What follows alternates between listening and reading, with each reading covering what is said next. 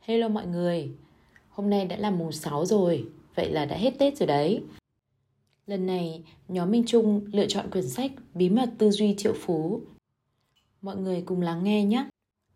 Half a car là ai? Và vì sao tôi nên đọc cuốn sách này? Một trong những điều đầu tiên tôi nói với học viên trong khóa học đào tạo của mình là đừng tin một lời nào tôi nói. Mọi người thường bị sốc khi nghe tôi nói câu ấy. Nhưng tại sao tôi lại đề nghị như thế? Bởi vì tôi chỉ có thể nói theo kinh nghiệm của bản thân. Bất kỳ một phương án, một lý tưởng nào tôi chia sẻ với các bạn đều không nên mặc nhiên được xem là đúng hay sai, thật hay giả. Chúng chỉ phản ánh các kết quả của riêng tôi và những thành tựu kỳ diệu mà tôi đã thấy trong cuộc sống của hàng chục nghìn học viên của tôi. Tuy nhiên, tôi cũng tin rằng nếu bạn sử dụng những quy tắc học được từ quyển sách này, bạn sẽ hoàn toàn thay đổi cuộc đời của mình. Đừng chỉ đọc sách, hãy nghiền ngẫm nó như thể cuộc sống của bạn phụ thuộc vào nó.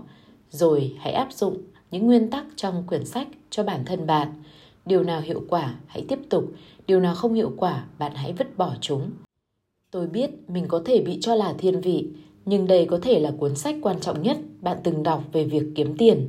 Đây là một tuyên bố nghiêm túc bởi vì cuốn sách này cung cấp những mối liên hệ còn thiếu giữa khát vọng thành công và những thành tựu mà bạn đã đạt được. Như bạn có thể thấy trong thực tế cuộc sống của mình, đó là hai thế giới khác biệt và giữa chúng có một khoảng cách lớn. Tất nhiên là có thể bạn đã đọc những cuốn sách khác, nghe nhiều băng cassette hay đĩa CD, tham dự các khóa học và nghe nhiều về hàng lô các phương pháp làm giàu trong kinh doanh bất động sản, chứng khoán hoặc tổ chức doanh nghiệp. Nhưng điều gì đã xảy ra? Với đa số người không có gì đặc biệt cả, nguồn năng lượng của họ chợt lóe lên trong phút chốc rồi mọi thứ lại trở về trạng thái cũ. Cuối cùng câu trả lời là ở đây, nó thật đơn giản, nó là quy luật và bạn không thể né tránh. Tất cả tự chung vào điều này. Nếu kế hoạch tài chính trong tâm thức bạn không được cài đặt để hướng đến sự thành công, thì tất cả những gì bạn học được, những gì bạn biết và cả những gì bạn làm đều không giúp được gì nhiều cho bạn.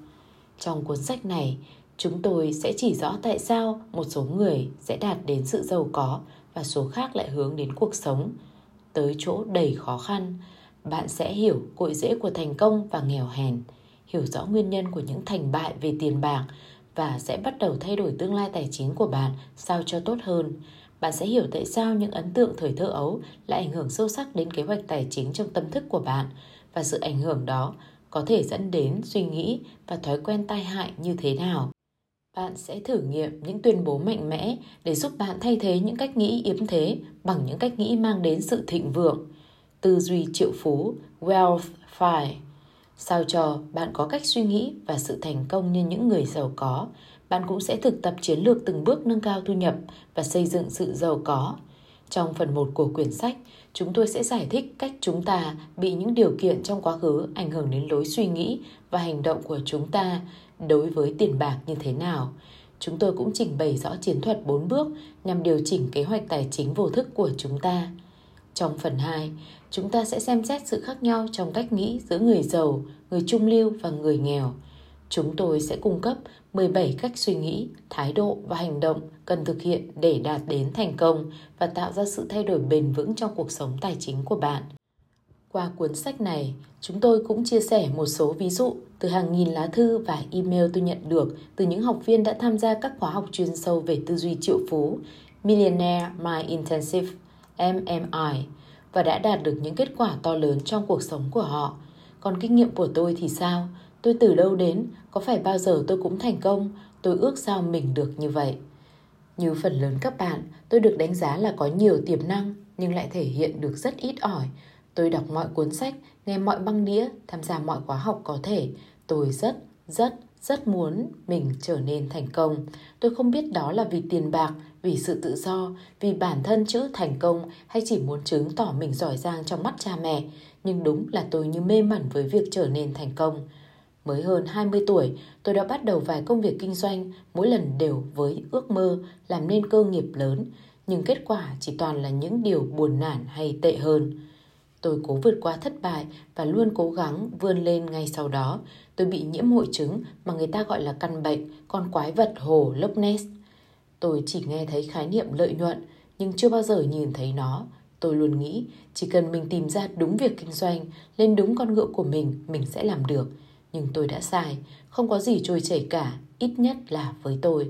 Và vế sau của quan niệm trên đã làm tôi gục ngã. Tại sao người khác thành công trong đúng công việc của tôi đã làm, còn tôi thì phá sản? Chuyện gì đã xảy ra với ngài tiềm năng là tôi đây? Thế là tôi bắt đầu nghiêm túc giả soát lại tâm thức của mình. Tôi kiểm tra các niềm tin của mình và nhận ra rằng dù tôi nói tôi thực sự muốn giàu có, nhưng trong thâu sâu thẳm tôi lại lo lắng về điều đó. Tôi luôn lo ngại, tôi lo rằng mình sẽ thất bại hay tệ hơn là sẽ thành công nhưng rồi lại đánh mất tất cả. Đó mới thực sự là điều kinh khủng.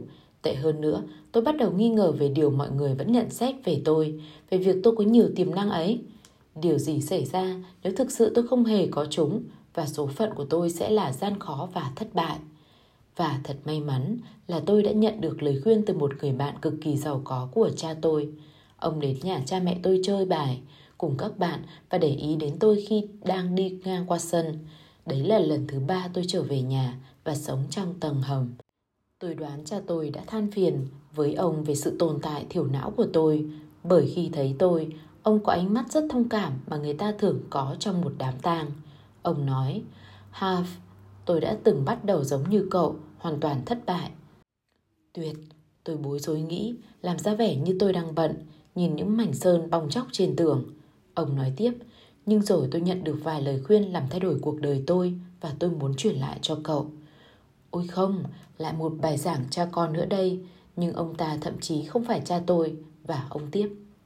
Half, nếu công việc không thành công như cậu mong muốn, nghĩa là có điều gì đó mà cậu không biết. Là một gã trẻ tuổi ương bướng, khi đó tôi nghĩ rằng tôi đã biết tất cả. Nhưng khốn nỗi, tài khoản ngân hàng của tôi lại nói điều khác hẳn. Vì vậy, cuối cùng tôi bắt đầu lắng nghe. Ông nói, cậu có biết rằng hầu hết người giàu suy nghĩ theo những cách rất giống nhau? Tôi trả lời, không, cháu chưa từng nghĩ đến điều đó. Ông đáp, không phải luôn chính xác như thế, nhưng phần lớn trường hợp người giàu suy nghĩ theo một cách nhất định, còn người nghèo suy nghĩ theo cách hoàn toàn ngược lại. Chính những cách suy nghĩ đó quyết định hành động của họ và vì thế quyết định kết quả của họ. Ngừng một chút, ông nói tiếp. Nếu cậu nghĩ theo cách của người giàu và làm những gì người giàu làm, cậu có tin mình cũng sẽ trở nên giàu có?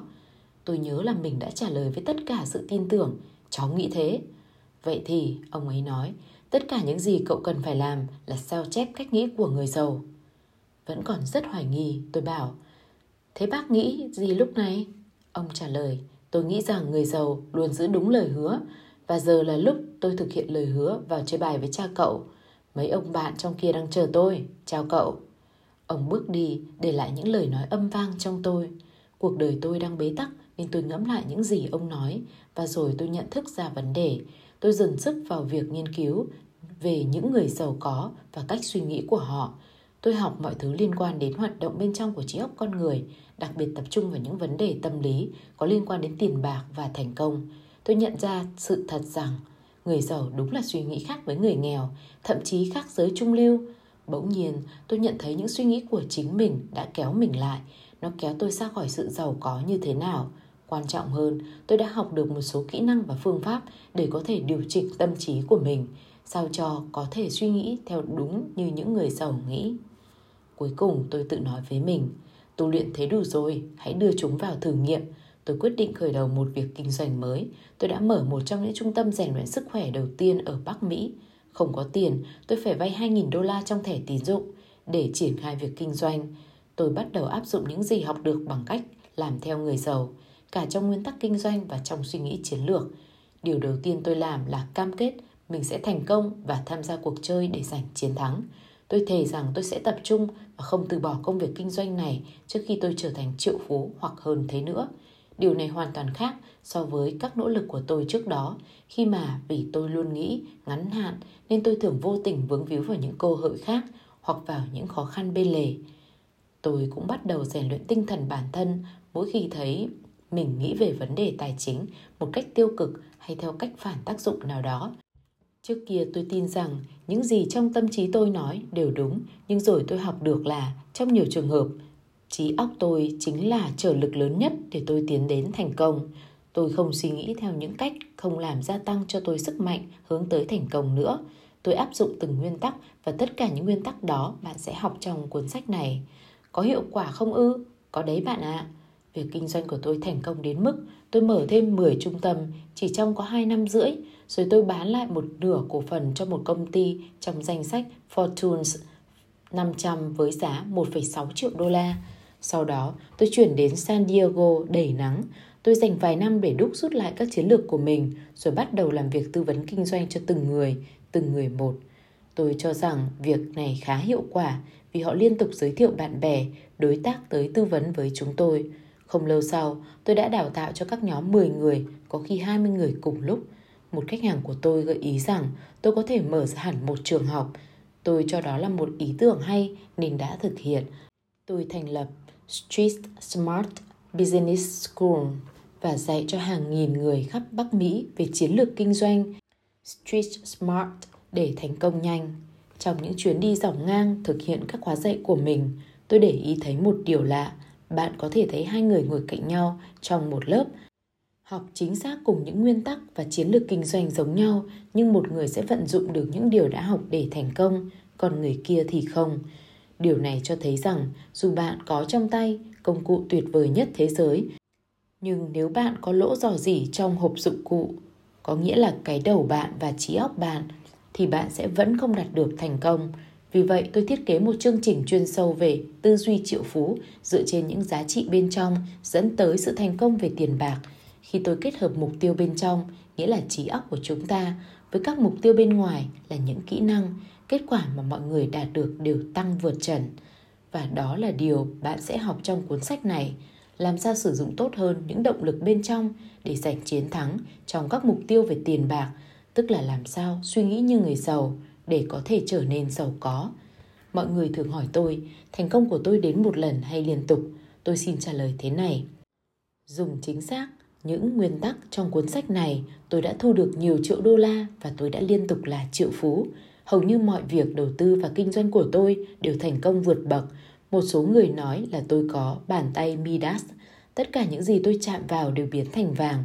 Họ nói đúng, nhưng thực ra, bàn tay midas chỉ là cách gọi khác của việc tôi có kế hoạch tài chính được cài đặt để hướng đến thành công từ trong tiềm thức đó chính là điều bạn có được khi bạn học và làm theo những nguyên tắc trong cuốn sách này. Vào đầu các khóa học tư duy triệu phú, tôi thường hỏi mọi người, bao nhiêu người trong số các bạn đến để học? Đó là một câu trả lời bẫy, bởi như tác giả Josh Billings đã nói, không phải cái chúng ta không biết đến khiến chúng ta không thành công. Chính cái chúng ta biết mà như không biết mới là cản trở lớn nhất của chúng ta. Cuốn sách này không phải chủ yếu nói về việc học mà là nói về việc không được học. Quan trọng nhất là việc bạn nhận ra cách bạn suy nghĩ và hành động bấy lâu nay đã đưa bạn đến tình trạng của bạn ngày hôm nay. Nếu bạn rất giàu có và hạnh phúc thì thật tuyệt, còn nếu không, tôi nghĩ bạn nên cân nhắc một số khả năng có thể không phù hợp với những gì bạn cho là đúng hoặc thậm chí chấp nhận được đối với bạn. Mặc dù tôi đề nghị các bạn không tin những gì tôi nói và tôi muốn bạn thử lại các giả thiết trong chính cuộc sống của bạn, tôi sẽ yêu cầu bạn tin tưởng những ý tưởng bạn sẽ đọc. Không phải bởi vì đó là những điều do tôi nói mà là vì hàng nghìn hàng nghìn người đã thay đổi cuộc đời của họ nhờ kết quả của các nguyên tắc trong cuốn sách này. Nói về sự tin tưởng nó nhắc tôi nhớ đến một trong những câu chuyện mà tôi rất thích. Đó là chuyện về một người đàn ông đi trên vách đá và bất ngờ mất thăng bằng trượt chân ngã xuống may mắn anh ta kịp tỉnh táo bám vào mép đá và treo lơ lửng ở đó anh ta bị treo ở đó và cứ bị treo mãi ở đó, cuối cùng phải kêu lên, có ai trên đó có thể cứu tôi không? Không có câu trả lời, anh ta cứ gọi, gọi mãi, cuối cùng có một giọng từ bầu trời vọng xuống, ta là thượng đế đây, ta có thể giúp anh, chỉ cần anh thả tay ra và tin tưởng. Nhưng anh ta cứ bám ở đó và tiếp tục kêu lên, có ai khác có thể giúp tôi không? Bài học ở đây thật đơn giản. Nếu bạn muốn tiến lên một nấc cao hơn trong cuộc sống, bạn phải sẵn sàng từ bỏ một số cách nghĩ và cách sống cũ để chấp nhận cái mới kết quả tự nó sẽ trả lời